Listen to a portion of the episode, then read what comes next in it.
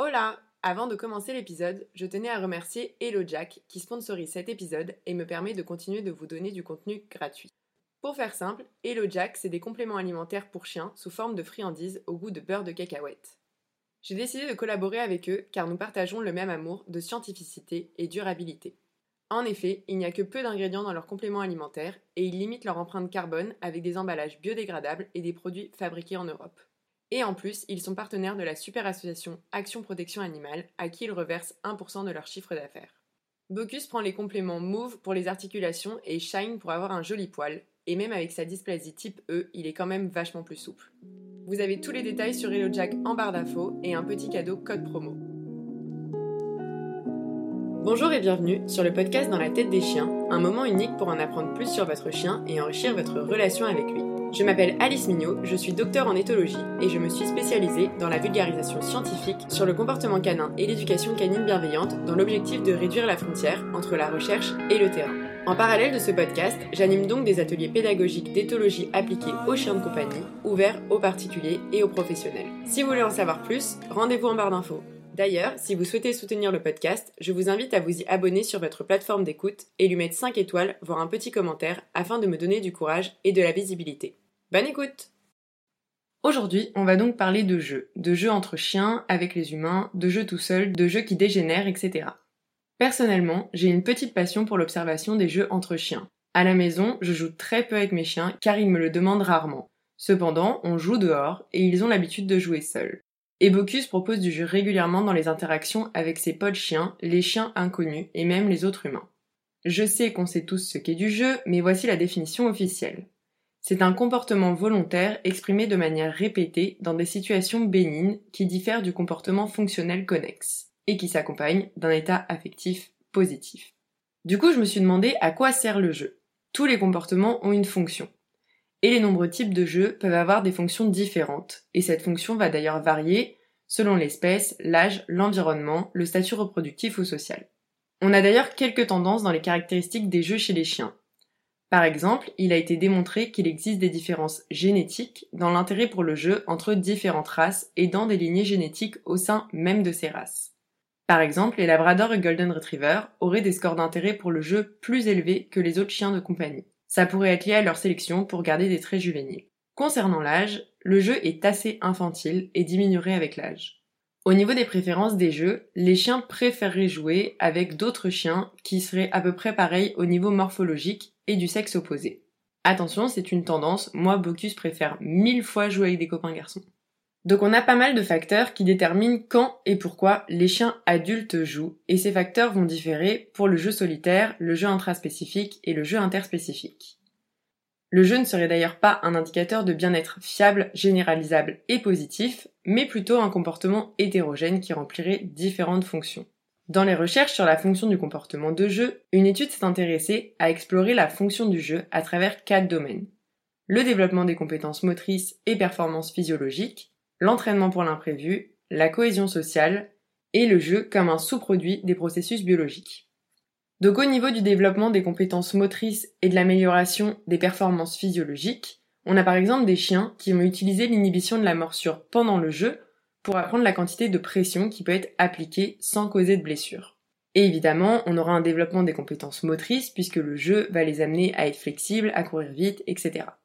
Au niveau de l'entraînement pour l'imprévu, le jeu en fait est censé fournir une préparation physique et mentale pour une réponse comportementale flexible à des événements inattendus futurs. En fait, jouer, c'est assez exigeant sur le plan cognitif parce qu'on va avoir des situations inattendues.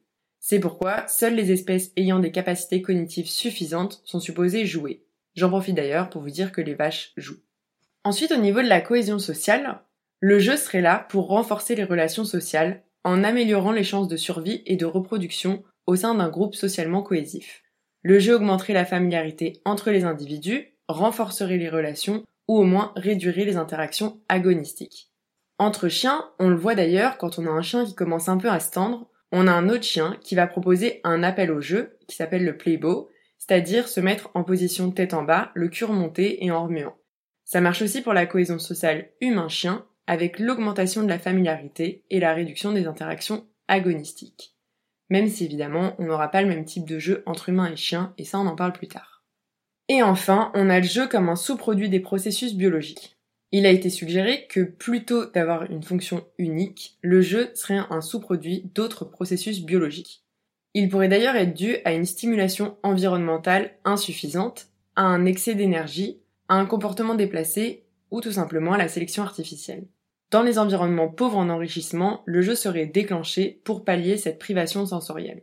En effet, le jeu est auto-récompensant et active les zones positives dans le cerveau. De fait, les chiens qui vivent dans un environnement pauvre auraient tendance à plus jouer que les autres quand ils en ont l'opportunité. Là, c'est assez typique des chiens qui restent tout seuls toute la journée et dont la seule sortie c'est le parc à chiens. Ils arrivent, ils sont tout excités et ils peuvent être dans le jeu pendant au moins une heure. Souvent, c'est d'ailleurs du jeu bien brut. J'en profite pour rappeler de toujours privilégier des balades que du statique pour votre chien. Puisque le jeu serait multidimensionnel, il serait de fait affecté par l'expérience précoce, l'histoire de vie antérieure et le contexte de l'interaction. À partir de là, on pourrait donc dire si le jeu est un indicateur de bon bien-être ou de mauvais bien-être. Comme on l'a déjà dit dans les autres épisodes, le bien-être inclut le bien-être physique, le bien-être psychologique avec l'absence de stress et la présence d'émotions positives, et la réponse aux besoins de l'espèce. Le jeu pourrait donc correspondre à un indicateur de bien-être positif, puisqu'il ne met pas en danger la santé physique, tant qu'on est dans du jeu adapté, il est auto-récompensant, donc générateur d'émotions positives, et il répond aux besoins physiques, cognitifs et sociaux des chiens. En reprenant donc les fonctions du jeu, on voit les liens entre le jeu et le bien-être. Le jeu social est actif, ce qui améliore les capacités motrices et la polyvalence pour faire face à de nouvelles situations. Il pourrait avoir un impact sur la cohésion sociale et donc accroîtrait le bien-être en améliorant les relations avec les cons spécifiques.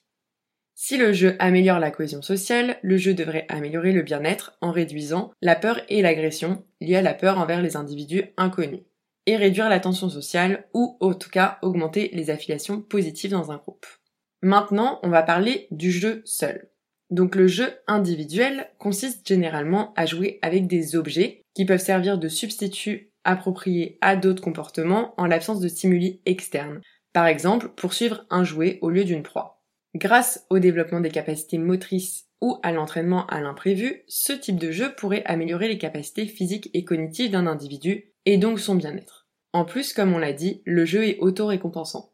Mais le jeu individuel fréquent chez les chiens qui sont dans une espèce sociale pourrait cependant être un indicateur de mauvais bien-être, suggérant une tentative de faire face à un environnement à un environnement sous-stimulé ou d'éviter les interactions sociales avec les congénères.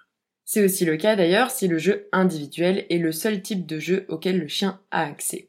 Mais du coup, chez les chiens logés en chenil, qui sont dans un environnement sous-stimulé, le jeu pourrait être un moyen d'améliorer le bien-être dans cette situation. D'ailleurs, on fournit des jouets pour enrichir l'environnement. Mais l'utilisation de cet enrichissement va varier en fonction de l'âge, du type de jouet et évidemment du reste de l'environnement. Par exemple, pour les chiens de laboratoire, mais du coup aussi les chiens de compagnie, quand on parle d'enrichissement de l'espace, on va forcément parler des jeux. Car les jeux sont auto-renforçants, mais aussi parce qu'ils répondent à un réel besoin des chiens, l'activité masticatoire. J'en parle plus en détail dans mon atelier d'ailleurs, mais la mastication, c'est un comportement naturel lors du nourrissage, sauf qu'en fait, en les nourrissant avec une gamelle, on enlève la réponse à ce besoin naturel. Les chiens auraient d'ailleurs une préférence pour tout ce qui est type peluche et destructible qui répondrait à ce besoin masticatoire. Au niveau des jeux entre chiens, on a plusieurs jeux. On a le jeu de la bagarre, le jeu de la course ou l'échange de jouets. Toutes ces formes de jeux peuvent être très cool si elles sont cool pour les deux individus. Le jeu de la bagarre, c'est le plus typique. Il est top si on est dans un endroit espacé, que les chiens peuvent éviter l'interaction si besoin et non fermé. En endroit clos, ça peut très vite dégénérer. La course aussi. Les chiens qui commencent à se courser pendant une balade en libre en forêt, c'est vraiment le top. Attention, je ne dis pas un chien qui en course, un autre qui n'a pas envie. Si c'est positif, souvent vous verrez des échanges entre celui qui course et celui qui se fait courser. Si votre chien fait de la prédation, évitez clairement de le laisser courser tous les chiens. Et enfin, les jeux avec un objet. Souvent on a un chien qui va prendre un jouet et venir narguer l'autre en mode vas-y prends-le moi. Là aussi, ça doit s'alterner et on fait hyper attention si on a un chien qui fait de la protection de ressources. Je fais une petite parenthèse sur un fait extrêmement mignon.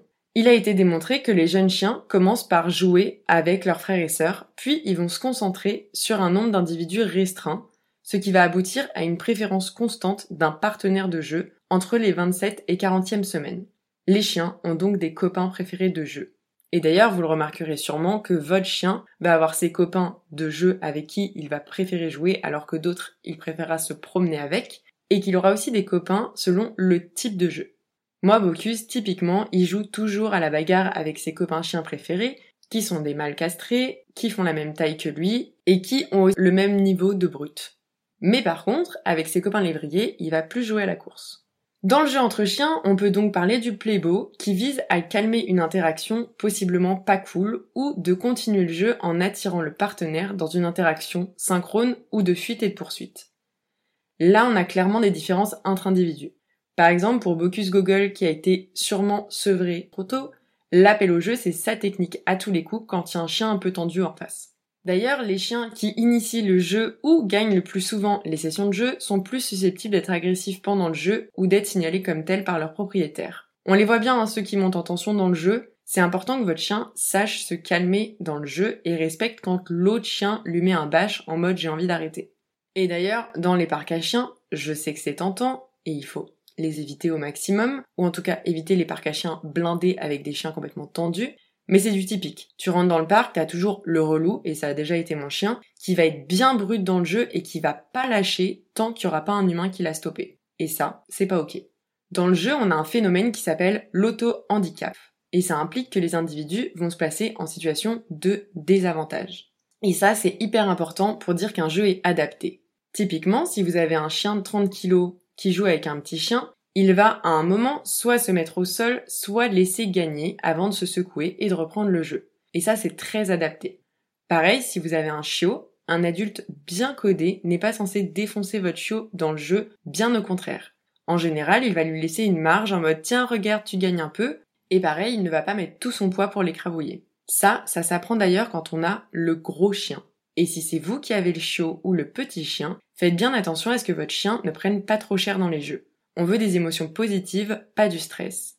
Si votre chien devient la peluche des gros chiens, qu'il vient dans vos pieds, où on sait pas trop si c'est adapté ou pas, où on a un chiot qui va commencer à se recroqueviller, ou des petits chiens qui vont commencer à grogner, on n'est pas du tout bon pour une bonne socialisation et des jeux adaptés. J'en profite d'ailleurs, car beaucoup disent qu'il ne faut pas intervenir dans les interactions entre chiens. Je ne suis évidemment pas de cet avis. Oui, il faut laisser jouer les chiens, et pas qu'un peu d'ailleurs, mais si vous avez un chien lourd, ne le laissez pas faire n'importe quoi. Moi, à un moment, Bocuse me chopait tous les chiens à la gorge pour jouer. C'était drôle, hein, mais c'était drôle que pour lui. On a dû lui apprendre le tu décroche et maintenant ça va beaucoup mieux. Parce que du coup, le jeu où un seul chien est bien et content dans le jeu, ça peut mener à du stress, des blessures et des grosses bastons. Dans l'ensemble, le jeu entre chiens va améliorer leur bien-être à condition qu'ils soient suffisamment exposés à d'autres chiens pendant leur période de socia, qu'ils soient morphologiquement capables de communiquer leurs intentions et que l'interaction ne dégénère pas en véritable agression ou compétition. Pour rappel, une des fonctions du jeu est de renforcer la cohésion sociale. D'ailleurs, les moments de jeu équilibrés où les deux chiens sont en kiff durent plus longtemps que les autres. Il est donc important d'apprendre à observer son chien pour savoir quand on passe du jeu une agression. Et c'est assez drôle car une étude sur les propriétaires de chiens a montré qu'ils ne sont souvent pas en mesure de reconnaître la différence entre un comportement ludique et un comportement non ludique. Mais bref, maintenant passons au jeu entre humains et chiens. Alors du coup, on a le jeu interspécifique direct où une personne et un chien jouent physiquement ensemble, et le jeu interspécifique indirect où l'humain et chien vont jouer avec un jouet. Il est possible que le jeu indirect réponde à des motivations qui ne sont pas satisfaites par le jeu direct. Par exemple, les comportements de prédation, les mordiments ou la destruction. L'utilisation d'un objet pendant le jeu permet un jeu un peu plus brutal qui ne pourrait pas être autorisé par la personne seule et un jeu qui pourrait être limité du fait que les humains sont bipèdes. Les chiens sont motivés pour jouer avec les humains, et il a été constaté que ceux qui bénéficiaient d'un contact humain, y compris le jeu, avaient des niveaux de stress moins élevés. La motivation du jeu entre humains et chiens est différente évidemment de celle du jeu entre chiens. Et d'ailleurs, les chiens qui vivent avec plusieurs chiens joueraient plus fréquemment avec leur humain que ceux qui vivent seuls avec leur humain. Cela pourrait s'expliquer par le fait que les chiens ont besoin de jouer davantage pour établir leur lien avec leur humain. Quand ils ont le choix, les chiens montrent d'ailleurs des préférences pour jouer avec l'humain que pour jouer seul. Les types de jeux auxquels les chiens jouent avec leurs humains reflètent souvent la nature de leur relation, ce qui contraste avec les jeux entre chiens. Les chiens se montrent moins compétitifs et possessifs vis-à-vis des jouets et plus interactifs lorsqu'ils jouent avec un humain qu'avec un autre chien. Les chiens préfèrent d'ailleurs jouer avec une personne familière et il est prouvé que le jeu peut renforcer la relation sociale entre un humain et son chien. Les jeux plutôt actifs et tactiles étaient associés à un affect positif chez les propriétaires de chiens. Les diades hommes-chiens interagissent d'ailleurs en utilisant des éléments de communication canine, y compris pendant le jeu, et cette utilisation d'un langage comportemental commun pourrait renforcer les relations sociales. On a donc des preuves au niveau de la littérature pour soutenir la théorie de la cohésion sociale en tant que fonction du jeu chez les chiens. Entre humains et chiens, le jeu augmenterait la familiarité, renforcerait la relation et pourrait réduire les interactions agonistiques. Mais cela nécessite évidemment des études plus approfondies. Le jeu entre l'homme et le chien pourrait d'ailleurs être utilisé pour améliorer le bien-être des chiens. Donc par exemple, utiliser le jeu comme un renforcement positif, c'est-à-dire pour renforcer une réponse souhaitée. Comme on l'a déjà dit, tout ce qui va être renforcement positif va être plus efficace que les techniques aversives pour la relation humain-chien et pour le bien-être des chiens, et d'ailleurs même pour l'obéissance. Il existe évidemment des interactions humain-chien dans le jeu qui pourraient augmenter le stress et qui ne répondraient donc pas à notre définition du jeu. Par exemple, le cortisol, qui est donc l'hormone liée au stress, augmenterait pendant les jeux attirés si cette interaction était accompagnée de commandes, mais diminuerait lorsque le jeu était un peu plus spontané. Dans certains contextes, la proposition de jeu pourrait d'ailleurs être utilisée comme un signal d'apaisement pour éviter une interaction agonistique avec son humain. Donc j'ai décidé de faire cet épisode même si on n'a pas énormément de littérature sur le jeu parce que je trouve ça important de valoriser le jeu, de montrer que c'est vraiment important pour le bien-être du chien, donc que ce soit du jeu occupationnel à la maison, que ce soit pour répondre aux besoins masticatoires ou pour renforcer les relations entre les chiens ou vous avec votre chien. Mais je voulais aussi montrer que tout n'est pas toujours tout rose et que même dans un jeu qui est censé être positif, on peut avoir des interactions inadaptées. C'est pour ça qu'il faut vraiment que vous appreniez à observer votre chien pour voir si l'interaction dans laquelle il est, elle est ok ou pas ok. Et donc n'hésitez pas la prochaine fois que vous regardez votre chien jouer de vous demander est-ce qu'il est bien avec ce chien ou pas et vers quel type de jeu il tend. Pareil quand il joue avec vous. Regardez est-ce qu'il vous propose du jeu, quel type de jeu il vous propose et comment il est dans l'interaction. Enfin bref, j'espère que cet épisode vous a plu et qu'il vous a appris des choses. Vous pouvez toujours me proposer des sujets que vous aimeriez que j'aborde et je ferai évidemment au mieux si il existe des recherches scientifiques dessus. Sur ce, je vous souhaite une bonne journée et des caresses consenties à vos toutous.